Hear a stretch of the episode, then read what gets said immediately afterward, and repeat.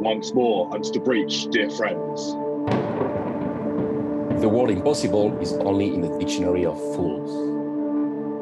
If my descendants wish to be as strong as I was, they must study patience. The Ultra Working Podcast. All great events hang by a hair. The man of ability takes advantage of everything and neglects nothing that can give him a chance of success. Let's talk about math, baby. Let's talk about you and me. Let's talk about all the good things and the bad things that may be. Let's talk about math. I'm Sebastian Marshall. I'm one of the co founders here at Ultra Working. I don't know if that's a very good intro, but if you're listening to it, we rolled with it. Uh, today, we're going to go a little bit deep on a simple concept, but I want you to get a really deep understanding of it and really get your mind around it from multiple angles, which is I think there's some really bulletproof arguments in favor of serializing projects. That means doing one major project at a time until it's complete and not spinning up other projects at the same time when you can help it. Um, there's plenty of counter arguments and nuances, but we got three very simple mathematical models. You don't need to know advanced, inverted, non Euclidean you know, imaginary number, super calculus, geometrical, whatever. I mean, it's not super complicated math. It's pretty simple. You'll be able to get your mind around it really easy. This is like middle school math that we're going to use. And before we get into it, I want to give a lot of credit uh, to Zach Obront who um, I did some work in the nonprofit world with at Give Get Win some years ago. I think he was the one that had a lot of these original conversations with and fleshed it out. My co-founder Kai Zhao, and I really deeply explored this and put a bunch of math and operations around it.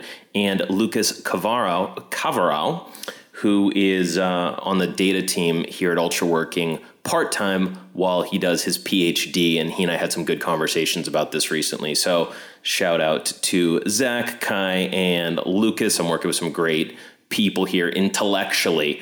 Um, so all credit to them. So the argument basically goes like this there's a lot of very uh, effective people locally at doing work. They can sit down, they can have a good work session. And you know, if that's not you right now, that's okay. We could work on that. We'll talk about that on other shows. But a thing that really bites ambitious, highly motivated, highly effective people at locally working is getting kind of bogged down in project hell where there's multiple projects going on and a lot of bad things happen. And if that's you, this might change your life. If that's not you, um, and you're really dialed in and, and you got a good rhythm and routine, this still might be really useful because this will help you explain this to more junior or younger people in your life, um, and you'll be able to really just illustrate the points very quickly and logically to convince people to serialize projects the vast majority of the time. So, again, when we say serialize projects, we mean work on one project um, until it's fully complete. Uh, and sometimes that means not starting another project even if you have downtime. And we'll talk about what to do in those times um, instead of working on multiple projects at the same time whenever you can help it. And there's three arguments for this that I think are really bulletproof on math. So the first one is we'll call it the broken ankle argument, right? So let's say you have four, we're gonna simplify.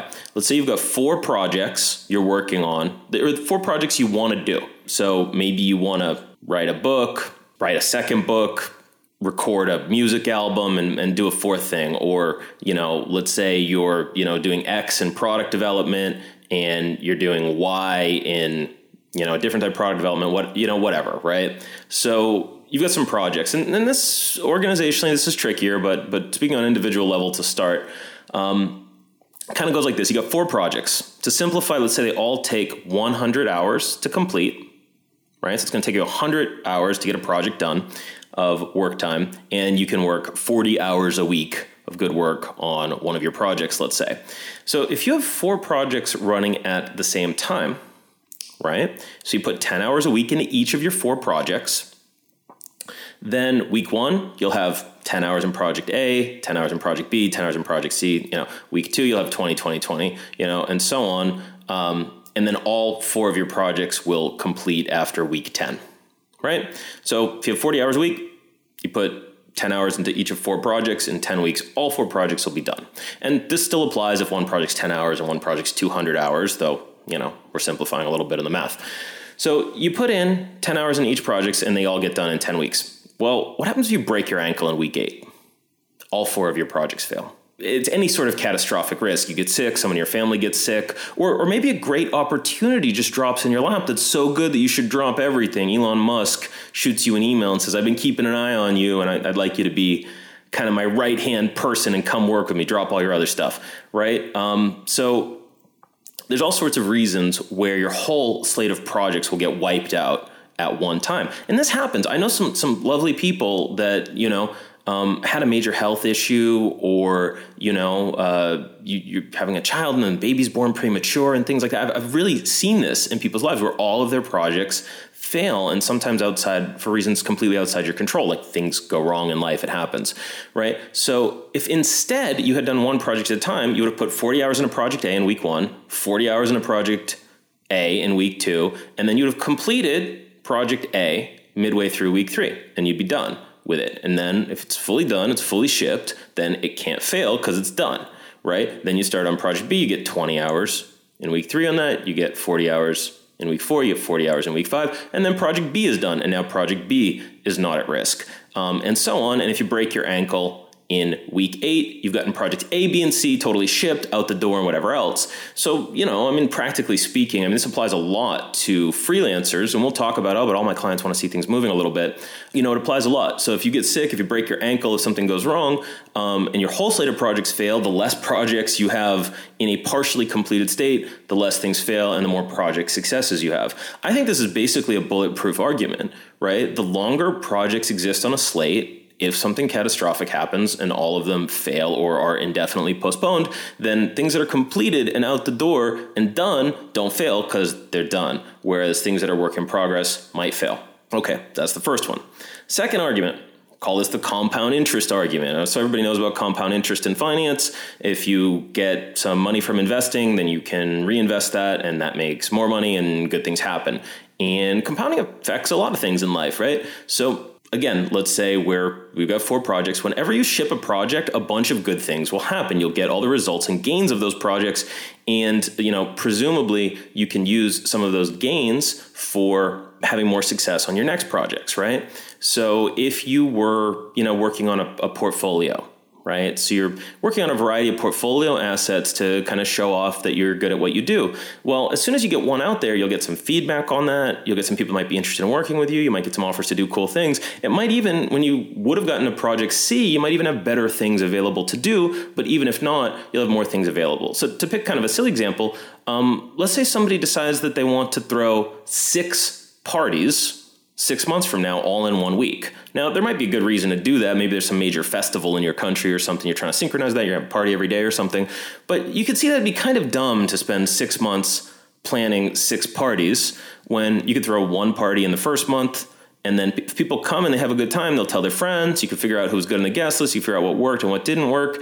Oh, maybe nobody was around to help clean up the trash afterwards. You can figure out how to do that better on party B. You know, you can invite the same people who had a good time with the first party. You know, you can kind of learn from those lessons and you build up the kind of people that want to come to your party and do cool things. So, you know, having a party in month one and a party in month two and a party in month three is probably better than having six parties in six months because the compounding gains of the lessons learned, people having good times, they tell their friends that your parties are really cool, um, and things like that um, go a long way. Right? If you're doing any sort of work that's paid on completion, which is a dangerous thing to do if you're a freelancer or contractor, but let's say you're stuck with it for some reason. Once you ship a project, you get the cash back. You can use that to, you know, reinvest potentially to, to hire some people to help with parts of it, um, to buy better tools, uh, to potentially put that into some sort of marketing or advertising, um, and so on. So the sooner you get projects done, right, and if they're in serial, they get done sooner, then the better off you are. All right. So that's the compounding argument. The sooner things get done, the better off you are, the more good things you have happening. Third argument. So those first two assumed that putting it's 100 static hours into a given project and then it's done. Um, in reality, actually, the amount of time you spend on a project will vary tremendously. So, for sure, there are both carrying costs and switching costs to projects, right? So carrying cost will borrow that term from industry. Um, that's when you have inventory, right? So you pay money for inventory. It sits around a warehouse. You have to have like the warehouse, whatever, heated or cooled, so your your goods in the the warehouse don't rot or perish or whatever. You got to have security guards so your stuff doesn't get stolen. You know, you got to have stuff lying around. Somebody might drop it and break it. You own it. It's your inventory. It broke, right? So just like having cars in your warehouse, having food in your warehouse, having stuff in your warehouse is expensive. If you finance it, if you borrow money to do it, you're paying interest on it, whatever, right? It's carrying costs. And I, I'm for sure there's carrying costs to projects on mental bandwidth. You have to think about them, you have to make sure they don't fail. You might, you know, go grab uh, you know a shower. And if you have one project you probably think about your one project. If you have four projects you'll randomly think about it. Your attention will be kind of diffuse you might have a good idea but you can't really act on it um, and things like that. Likewise context switching has become a known phenomenon where it takes time to reorient when you're switching activities and what you're doing right? So if you run four projects in parallel that would all be 100 hours. If you single task them they might be a little slower. They might be 105, 110, 120 hours to get each of them done because you're like, what exactly was I doing here? And you have to reread all of it. You have to go back through it. Um, at various times when I was younger and foolisher, I would work on multiple pieces of writing at the same time, and I'd have to go back and reread the whole piece if it had been a week or two since I read it. Whereas if I keep working on it every day until it's done, then I publish this whatever this essay or whatever I'm writing, then then that's straightforward, right? So you know, we're in multiple books, multiple essays at the same time. Usually, a bad idea. Um, and you know, a lot of times college students, right, if they have like multiple term papers uh, due in their classes, they will work on all of their term papers a little bit, right? Whereas you'd be much better off just picking one, getting it done, running by the professor, seeing like, hey, is this all right? Cool. Can I just turn this in early or, or just putting it in the drawer to turn in? And then you don't have to go back and keep refreshing that subject matter, keep reorienting on the context whenever you do it. So I'm pretty sure that the amount of labor time that goes into a project goes up when that's spread across multiple times, when the project sits for a week or two before you act on it from time to time, when you're jumping around between different activities. So it actually takes longer in terms of labor hours to get projects done if you're jumping around between them. And that's one of the things, as a side note, I, I like being an executive. I like being responsible for a lot of different things. That's one of the things that bums me out is sometimes like something urgent really does come up and I got to deal with it for two or three days. And if I was working on some sort of inventing or design um, or research or creative thing, then I got to like go back through all my notes and reorient the con. It just does take longer. I, I do time tracking. I can tell you definitively that when I single task projects, um, they go faster in terms of labor hours, sometimes much faster. Um, this is broadly agreed upon. This is not a controversial point among people that do a lot of stuff. So I think those are three bulletproof arguments. The one's the broken ankle, catastrophic risk argument. Sometimes your whole slate of projects will fail. If projects are already done, they can't fail.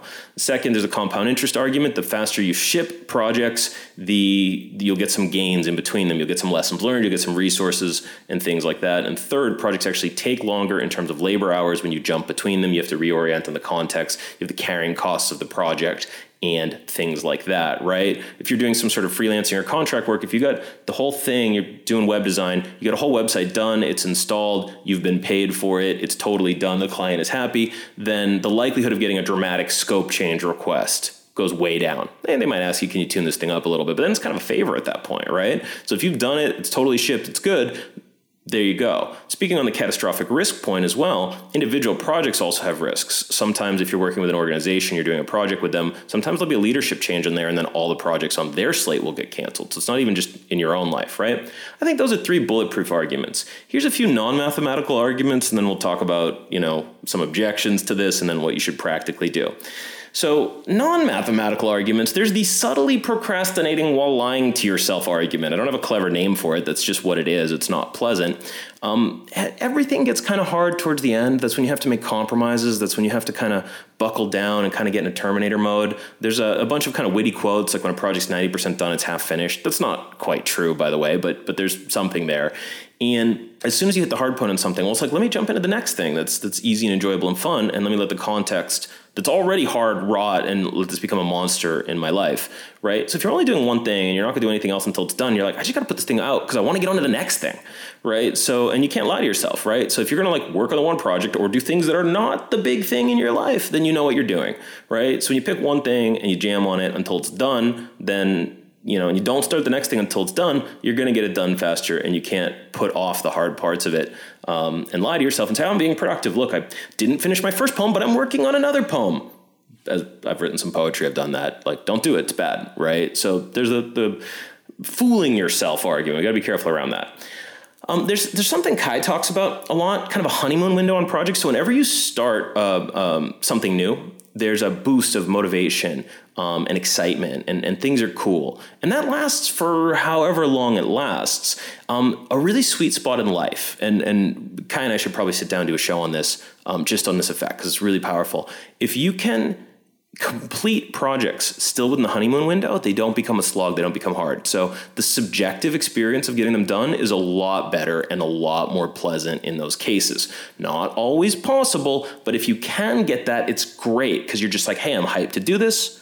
I got it done. Wow, that was great. Let me get on the next thing. I'm hyped to do this. I'm on it. It's great. Whereas if you have multiple projects in serial lying around in your life uh, for many months, probably the novelty, the excitement wears off. Maybe the original interest in the subject matter or why you were doing it has worn off.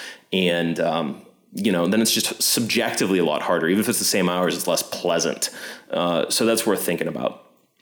There's the getting good at finishing things argument, right? So again, 90% done, half finished. At the end of project, you have to review, right? There's a couple things that come up. The first thing is your original scope was very likely wrong, and it very likely had some very extra ornamental fun, like, oh, this would be super cool if we did this, but like we can't because it's too expensive or it's impossible.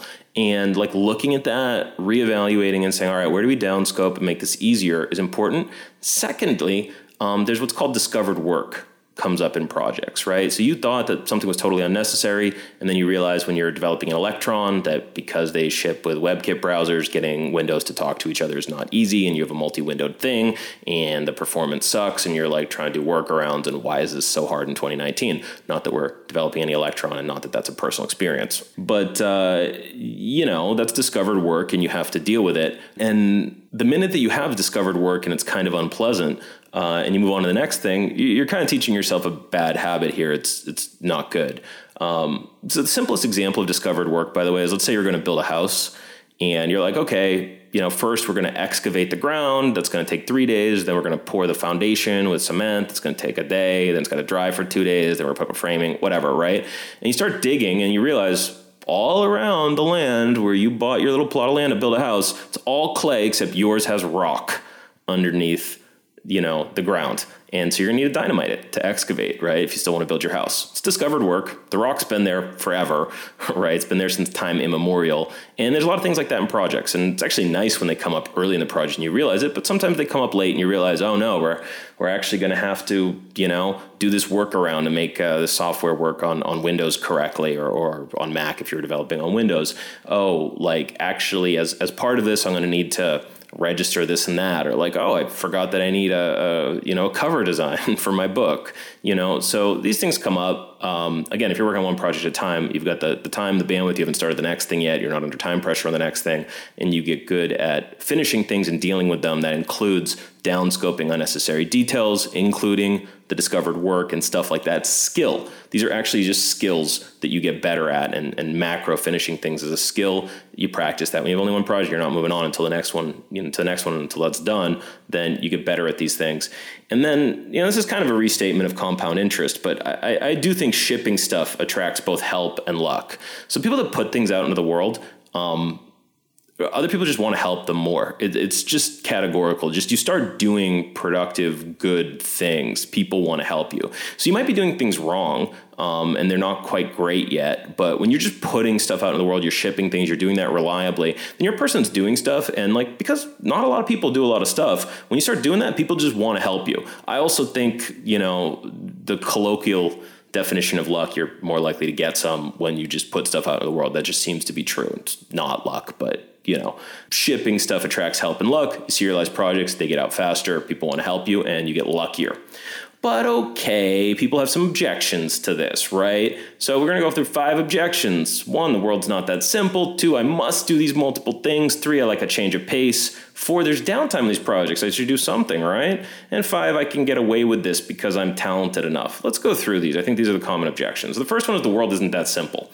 Um, yeah, of course not. Uh, so the general principles do hold, but of course, we're simplifying quite a bit. Um, specifically, there's multiple resources that are needed to get projects done, and, and three of the main ones are calendar time, labor time, and money.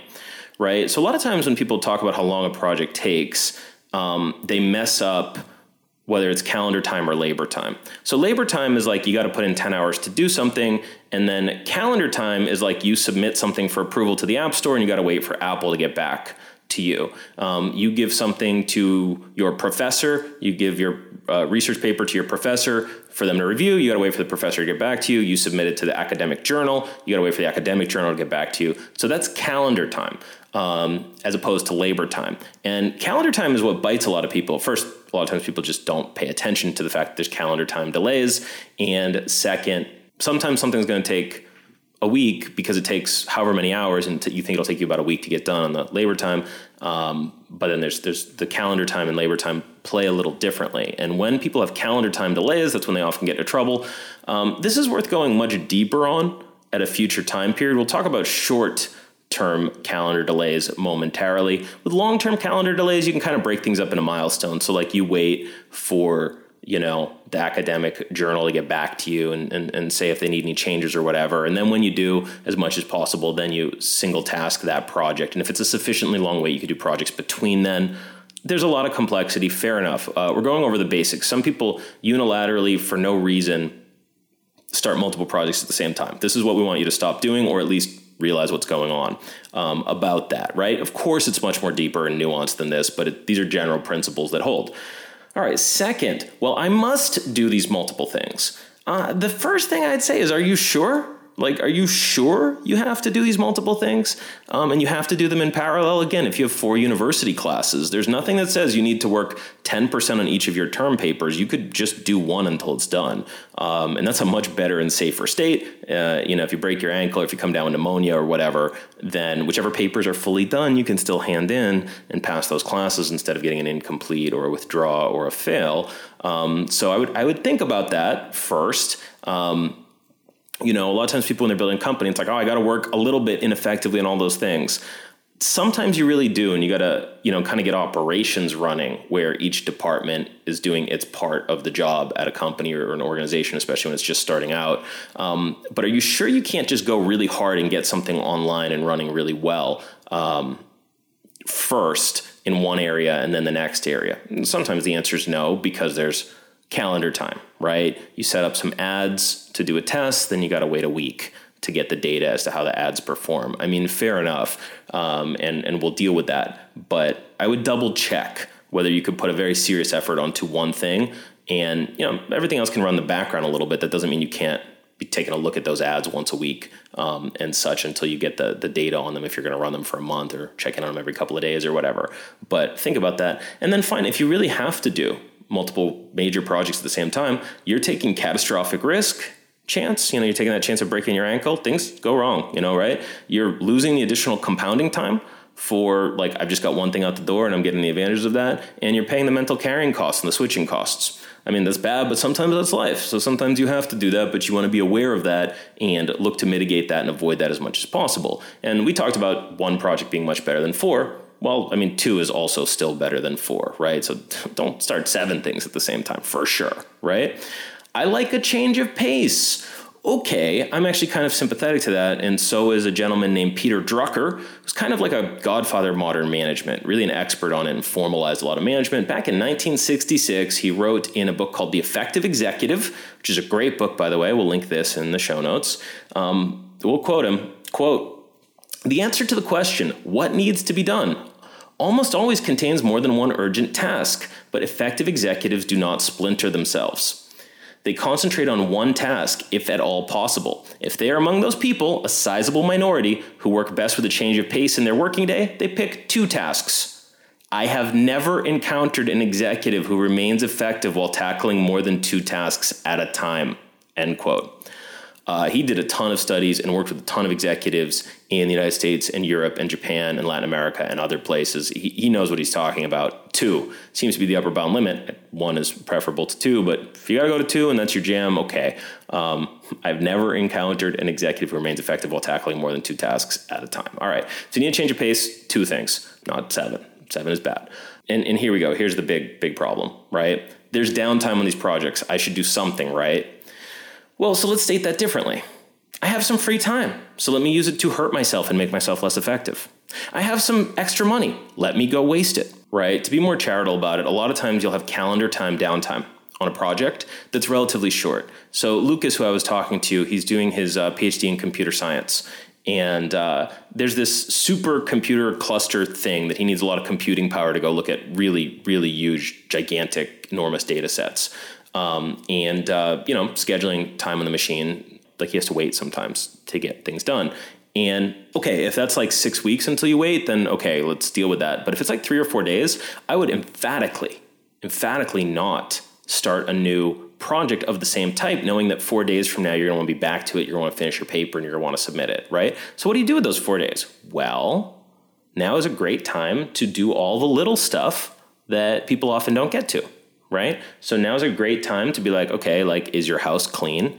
You know, if it's between January and you know whatever tax day is in your country, um, are your taxes done? You can get your taxes done in January, and that's like a two or a three day thing, probably. Um, so ideally, you do stuff that's small that the decks are clear when you get your work back with the calendar time and really up to even a week of calendar time lag i'm maybe doing small stuff um, ideally uh, to fill that time if there's a gap. I'm not starting another research paper when the other research paper is not done, putting them both at a catastrophic risk chance, carrying costs, all sorts of problems, potentially losing the compound gains of the other thing. And like, then you get inspired. So let me use the supercomputer time on my second paper, not my first one, which is almost done. Not good, right? And the more elaborate answer to this is it's a mix of project selection and discipline, right? So if you have a short or a mid amount of time, with your major project and you know your editor is going to get back to you with feedback on your book that you're then going to correct. It's going to be a week or two. Um, what, what do we select for that week or two? That's a project selection question. That's a little bit beyond the scope of this episode. We can talk about that in the future. Um, but getting good at project selection knowing okay i got a research paper that's 70% done. I am not starting another research paper. That would be a very bad project to select next. But this would be a fine time, you know, maybe to go reboot my my my yoga habit if I haven't been to yoga because I moved cities. So let me find a yoga studio and I can just start going in the background. That's not going to really super compete if you are already doing yoga and you just need to find a new yoga studio. So it's a fine thing to do. I don't have time, I, whatever. Well, just don't start the next thing and now you have time to do stuff like that or get ahead of schedule, get your email emptied, get your house clean, get your files cleaned up, get your taxes done and stuff like that. This is great stuff to do um, in those downtimes. And then also, in addition to project selection, is discipline right? It's like, yeah, I got free time, but I'm not going to be greedy here when I've got one major project. It's going to have a lot of success if it goes through.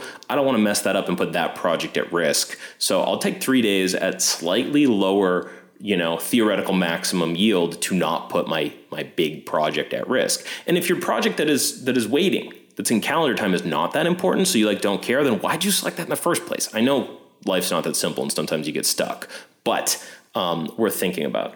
And the final objection I can get away with this because I'm talented enough.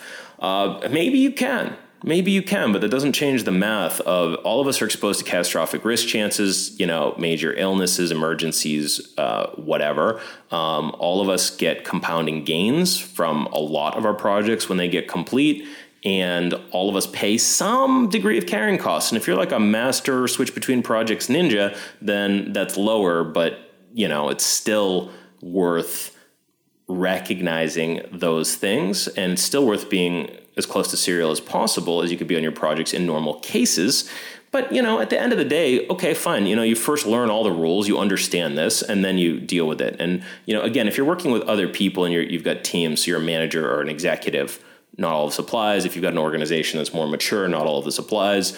But even in mature organizations, you know, if there's one project you're paying a lot of attention to, the odds of that project succeeding are about as high um, as it can be. And if you've got seven projects you're trying to pay attention to as an executive, it's like, well, the chance that something slips through the cracks and goes off the rails on one of those projects is a lot higher. Again, sometimes you can't get away from it, but it's worth recognizing those as first principles. We can diverge from them from time to time if we have to, but we don't want to, or we should not want to, ideally, uh, in most cases, if we want to be as effective as possible. So, practically speaking, what's this actually look like? Well, flipping this a little bit, whenever I get the sense that somebody's keeping things moving, Like it, it, drives me crazy. I hate it. When I realize I'm doing that, it drives me crazy and I hate it. Right. So you want to finish things, not keeping things moving. So it's like, oh, I'm working on this a little bit. I'm working on that a little bit. I'm, I'm working on it. It's like, hey, how's that thing going? Well, I'm working on it. It's like, no, why isn't it done? So whenever you find yourself keeping things moving, you want to finish things, right? And you want to finish things because then you get the gains of finishing it. You the risk goes away if it's really done and out in the world that it's going to catastrophically fail. Um, that goes down, and you get the compound gains, and then you get the bandwidth back. You stop paying the carrying costs on thinking about the project, the context switching, the reloading, and things like that. So finish things. Don't keep them moving and get them out the door. And if you only have one project and you're not going to start the next thing, until it's done. And sometimes the next projects are really cool and you want to do it. That actually gives a great impetus to finishing the first project, getting it done, and that builds a skill of finishing and so on.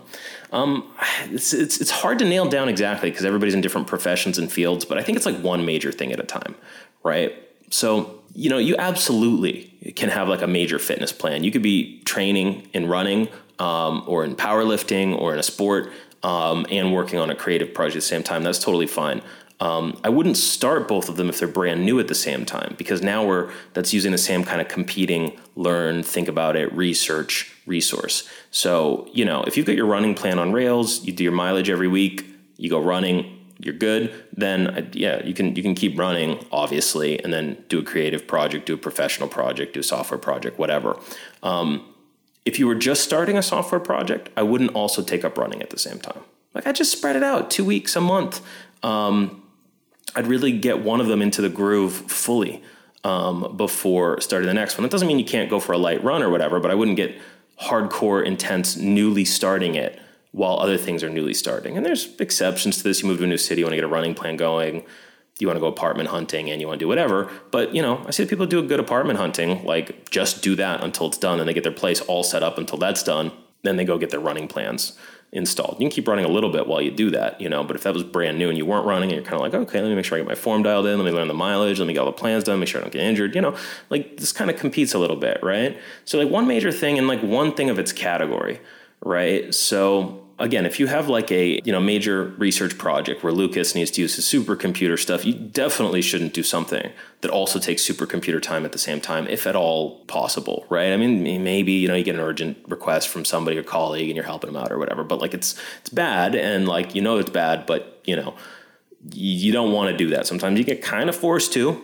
I would even question whether that's true, but you try not to, right? That said, you could join a local club as like an evening activity, local book discussion thing, local programming meetup, board game thing, whatever. Like you could do that if that's like an evening leisure time thing and doesn't conflict or compete with your supercomputer usage time, right?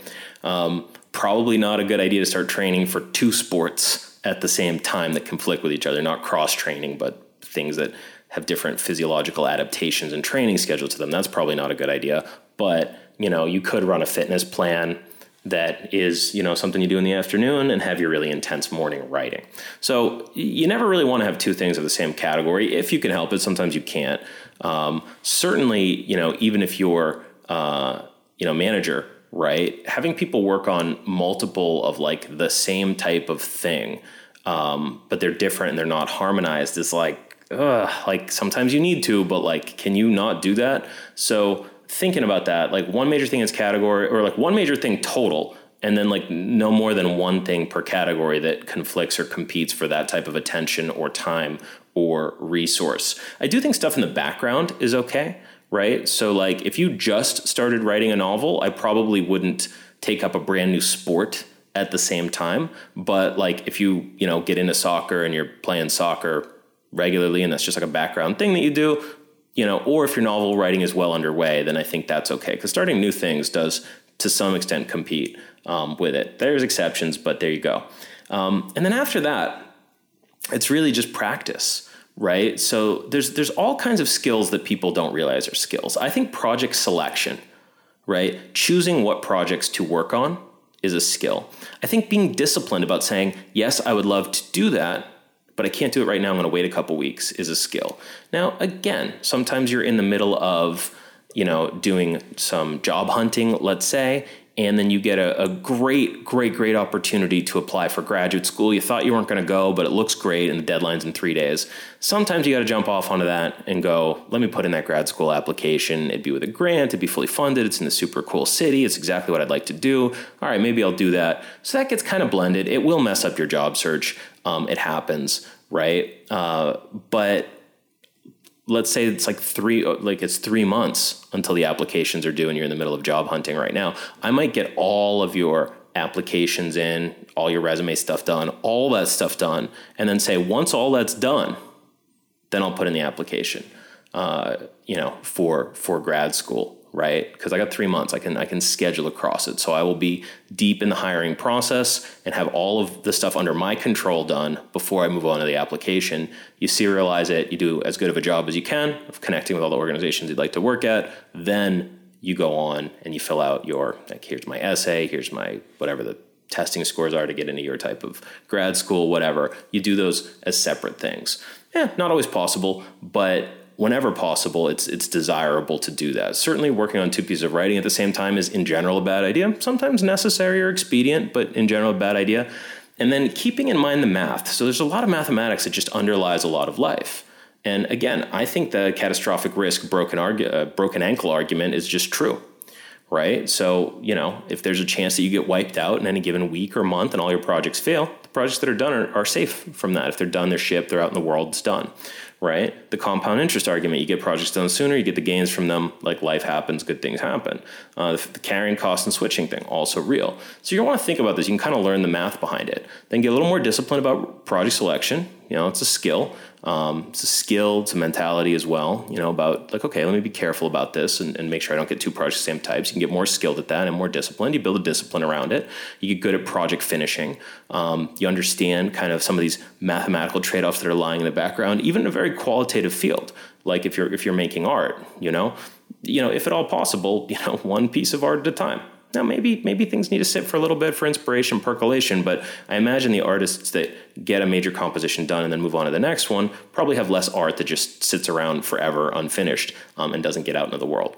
So think about this. Uh, I see this something that, that really is most likely to bite ambitious and highly motivated people who are locally very effective. They have good work sessions right? They have good work sessions, but it's just not adding up to as much because they got too much going on at the same time. And you could do the same amount of stuff, just do one thing, get it done, then do the next thing, get it done. There's really good mathematical and behavioral and skill based reasons to do that. Uh, more resources, less risk, less cost. So have a think on that. It's very important for some people this might be really just uh, you know old hat and maybe you already know this if you're mature in your field something people tend to learn eventually right because it's really stunningly obvious once you get into kind of bandwidth hell and you got multiple projects at the same time and you're juggling and stuff. It's like, man, I was just doing one of these all in. And like if I had to wait for two days for somebody to get something back to me, that's a great time to make sure my email's empty, my taxes is done, things like that, right? So single serialize and single test your projects as much as possible. Not always possible, but less is more here. And that doesn't mean you do less stuff in life. That means you do one thing until it's done, and then you do the next thing until that's done. You'll actually wind up doing more things in life. Have a think about it. Good luck and Godspeed in your work and your life. Thank you for joining me today and take care.